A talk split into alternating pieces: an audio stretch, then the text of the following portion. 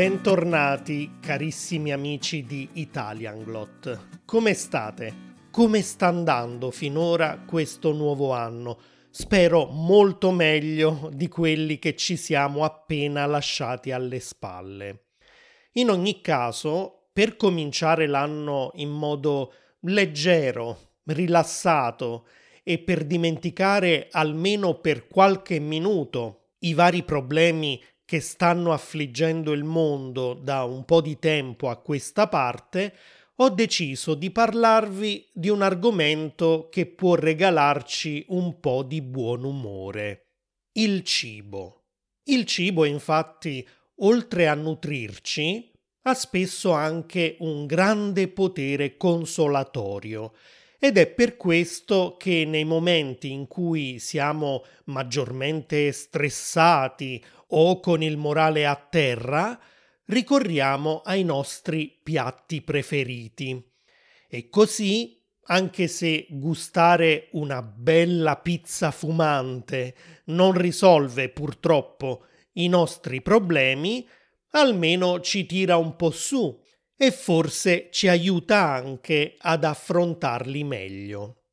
Oggi dunque ho deciso di parlarvi dei cibi che trovo deliziosi quelli che mi fanno venire l'acquolina in bocca e un'irrefrenabile voglia di mangiarli, anche in grandi quantità, e dei cibi che trovo disgustosi, quelli che ho provato una sola volta e mi è bastata, o che non ho mai provato, ma già la sola vista o l'odore sono sufficienti a farmi capire che non li mangerò mai.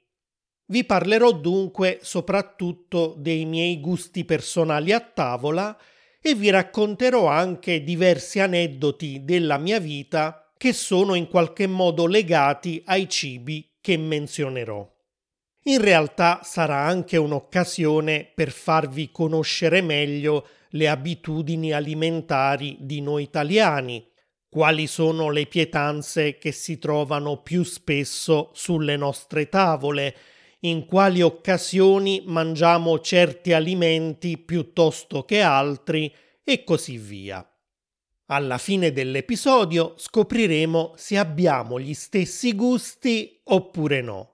Per comunicarmelo, per dirmi Carmine, anche io adoro la cioccolata, oppure no, a me la cioccolata fa abbastanza schifo. Esisterà qualcuno a cui fa schifo la cioccolata? Chissà. Dunque, per scoprire se siete d'accordo con me oppure no, aspetto i vostri commenti e i vostri messaggi sul mio sito, sul mio canale YouTube o anche sulla mia pagina Instagram, che tra l'altro vi invito a seguire perché durante la settimana nelle stories pubblico diversi quiz interattivi e spesso anche dei quesiti a cui potete dare una risposta scritta. È in pratica un'ottima opportunità per usare attivamente l'italiano e cercare di migliorare, perché correggo gli eventuali errori nelle vostre risposte e le leggo pubblicamente in modo da portare la vostra attenzione anche sulla pronuncia e la corretta struttura delle frasi. E a proposito di questo, quello che poi può davvero permettervi di fare grandi progressi sono i test di comprensione, la trascrizione, gli esercizi di vocabolario e di grammatica, che potete scaricare da italianglot.com per ognuno degli episodi di questo podcast. Per una piccola cifra al mese voi avrete non solo queste, ma anche tante altre risorse, compreso l'accesso ai miei corsi online e allo stesso tempo sosterrete il mio lavoro e mi consentirete di continuare a produrre sempre nuovo materiale per voi. Se poi non volete o non potete diventare membri di Italian Glot, c'è anche un'altra piccola, semplicissima possibilità. Condividere i miei contenuti sulle reti sociali che utilizzate normalmente, Facebook, Twitter o Instagram. Grazie infinite. Dunque, ho pensato di seguire un ordine ben preciso per parlarvi del cibo che mi piace e di quello che non mi piace, e cioè l'ordine che noi italiani seguiamo normalmente a tavola quando consumiamo un pasto completo. Cominceremo perciò dagli antipasti e proseguiremo con i primi, i secondi i contorni, il dolce e la frutta.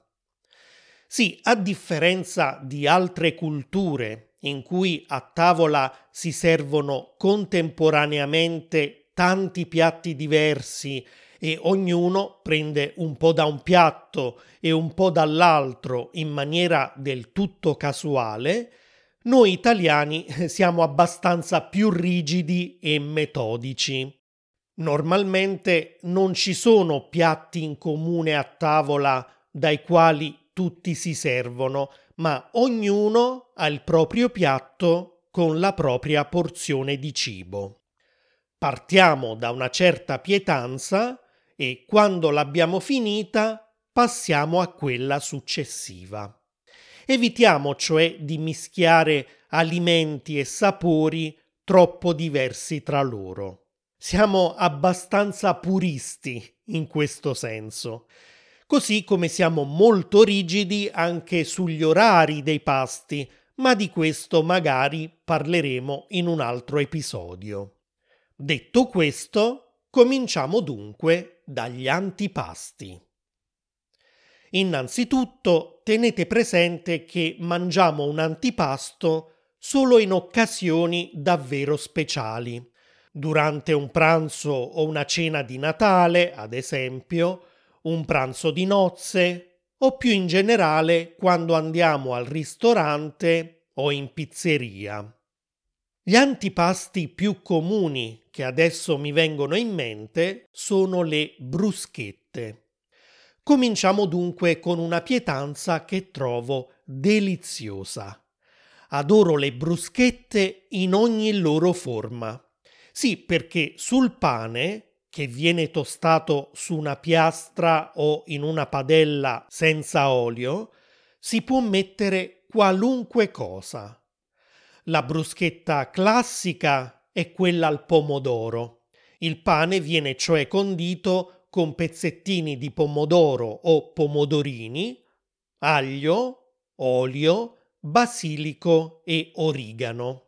Ecco, a parte quella classica, ho assaggiato tanti altri tipi di bruschette veramente buonissime, come quelle con prosciutto e mozzarella, con crema di olive, con crema di carciofi, con crema al tartufo, con salame e carciofini e tante altre che adesso mi sfuggono, ma vi assicuro che esiste davvero un'infinità di possibilità su come preparare una bruschetta.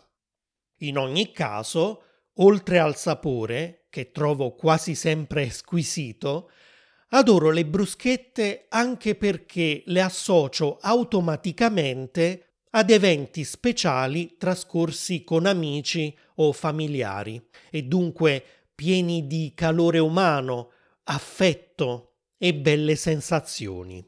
Ad esempio, quando da piccolo facevo dei picnic in montagna con la mia famiglia, i miei zii, i miei cugini e i miei nonni, o quando mia zia, al paese dove è nata mia mamma, ci invitava tutti a cena sulla terrazza di casa sua, oppure ancora quando decidevamo di andare a pranzo al ristorante in qualche piccola località di montagna e magari fuori faceva freddo perché era appena cominciato l'autunno o l'inverno, le bruschette erano quasi sempre presenti. Ecco, associo le bruschette a queste atmosfere autunnali in cui ci si gode il sapore di questi ingredienti semplici, genuini, in un ambiente accogliente, confortevole, illuminato dai colori caldi delle lampade o di un caminetto, mentre dalla finestra si vedono i colori freddi, dal bianco all'azzurro, delle case, delle montagne e dei boschi, immersi nella foschia o in una incessante pioggerellina.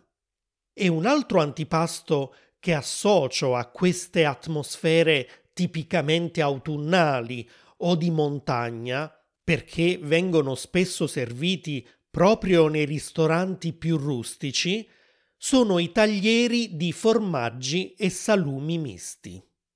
Su un tagliere di legno vengono messi diversi tipi di formaggi, per lo più stagionati, ma anche freschi, come la ricotta, e vari salumi, che so che non sono l'ideale per la salute, ma sono davvero buonissimi. Una volta tanto si può fare questo strappo alla regola e rimpinzarsi di queste prelibatezze, magari insieme a del pane appena sfornato, croccante fuori e soffice dentro. E poiché stiamo parlando di formaggi e salumi, che oltre che come antipasto vengono spesso serviti anche come secondo piatto, vi dico che adoro quasi tutti i tipi di formaggio.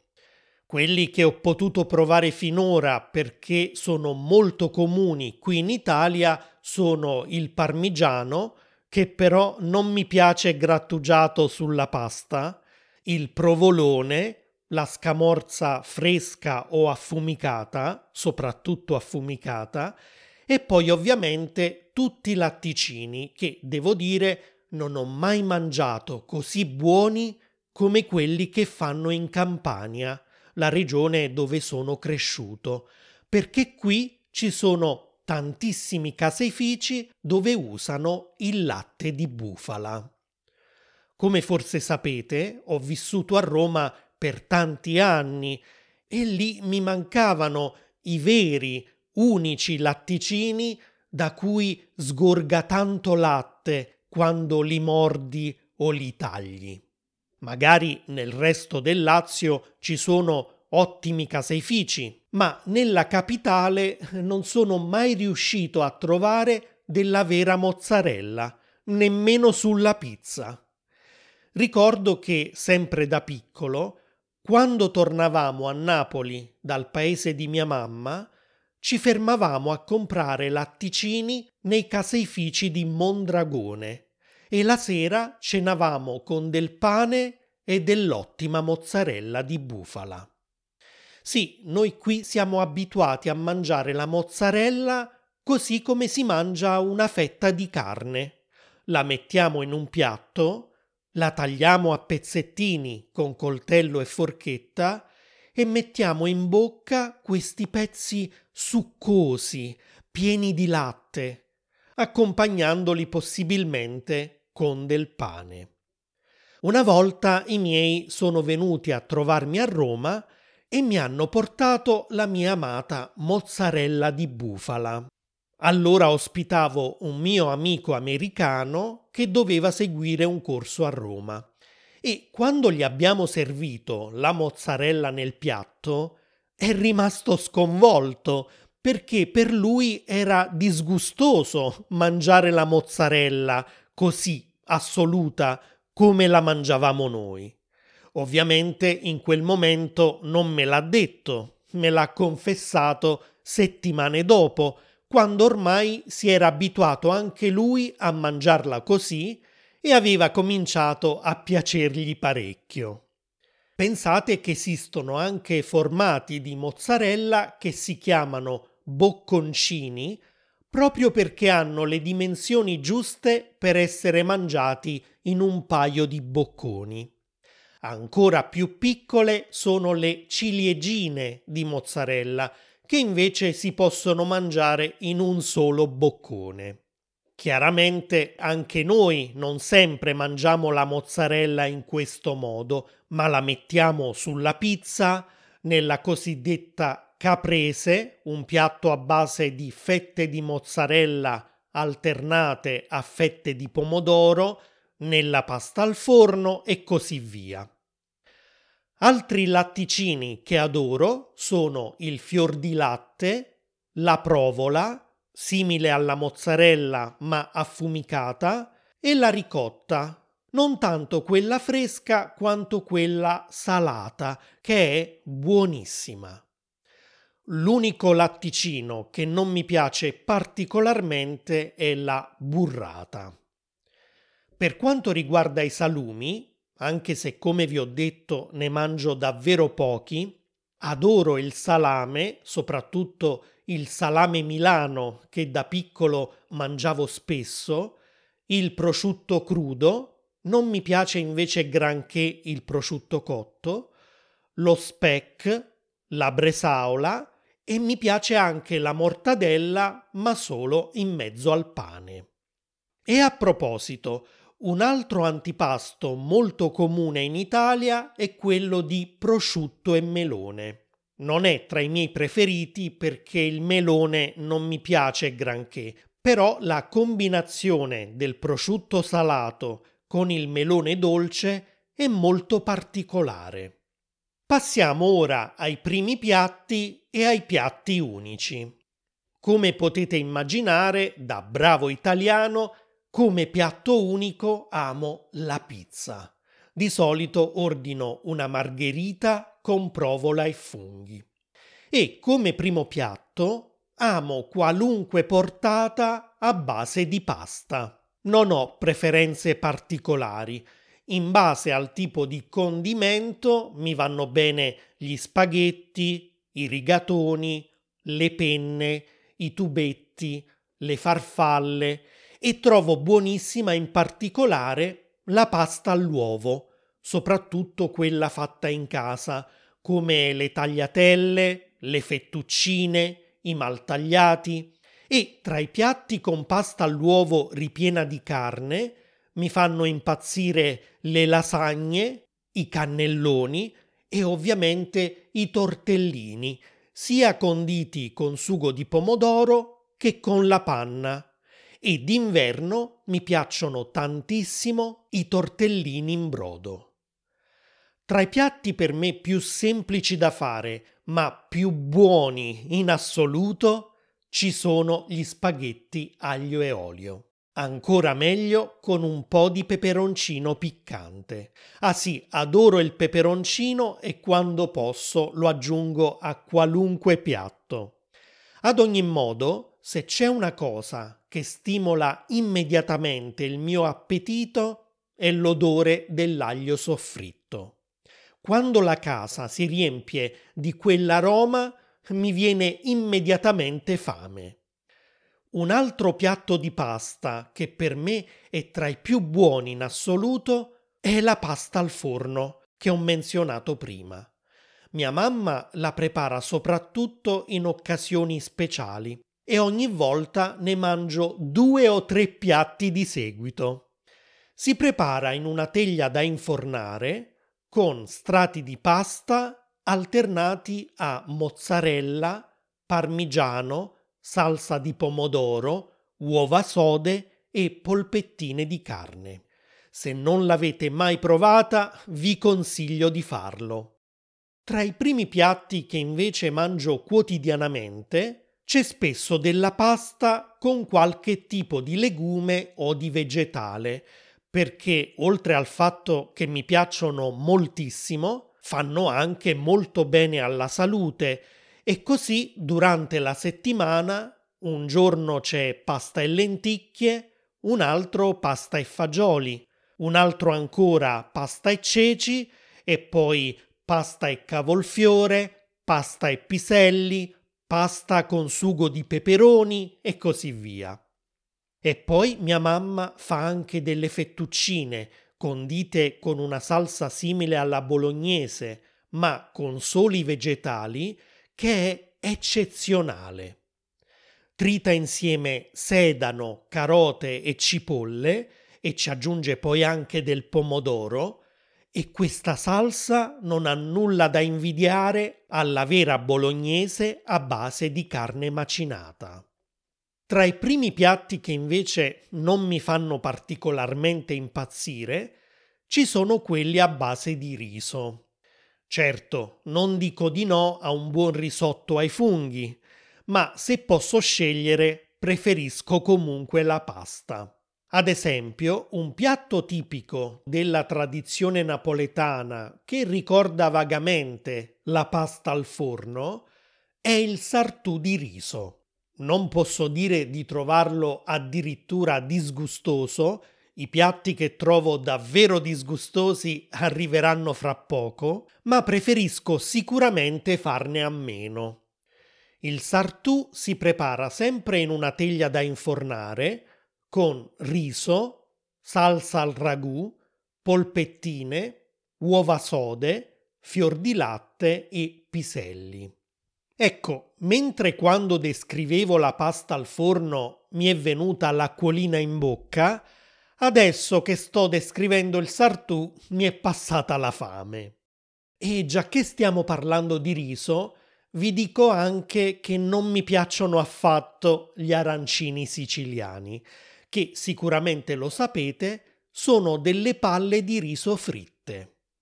E fermiamoci qui perché ho ancora tantissimo da raccontarvi e l'episodio rischia di diventare troppo lungo.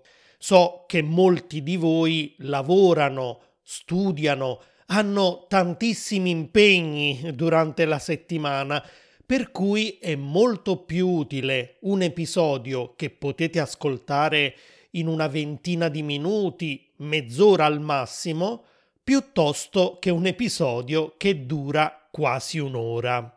Senza contare che i membri di Italian Glot devono poi trovare anche il tempo per approfondire l'episodio, con la lettura della trascrizione, l'analisi del vocabolario e lo svolgimento degli esercizi.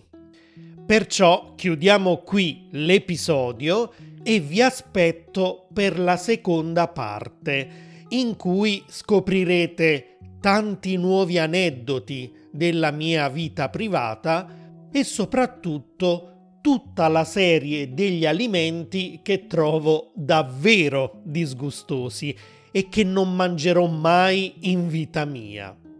Nel frattempo fatemi sapere quali sono gli antipasti e i primi piatti che vi piacciono e quelli che non riuscite proprio a mangiare. I vostri gusti coincidono con i miei per quanto riguarda gli alimenti di cui abbiamo parlato finora oppure no? Scrivetemi su YouTube, Facebook, Instagram o anche sul mio sito italianglot.com. Alla prossima, ciao!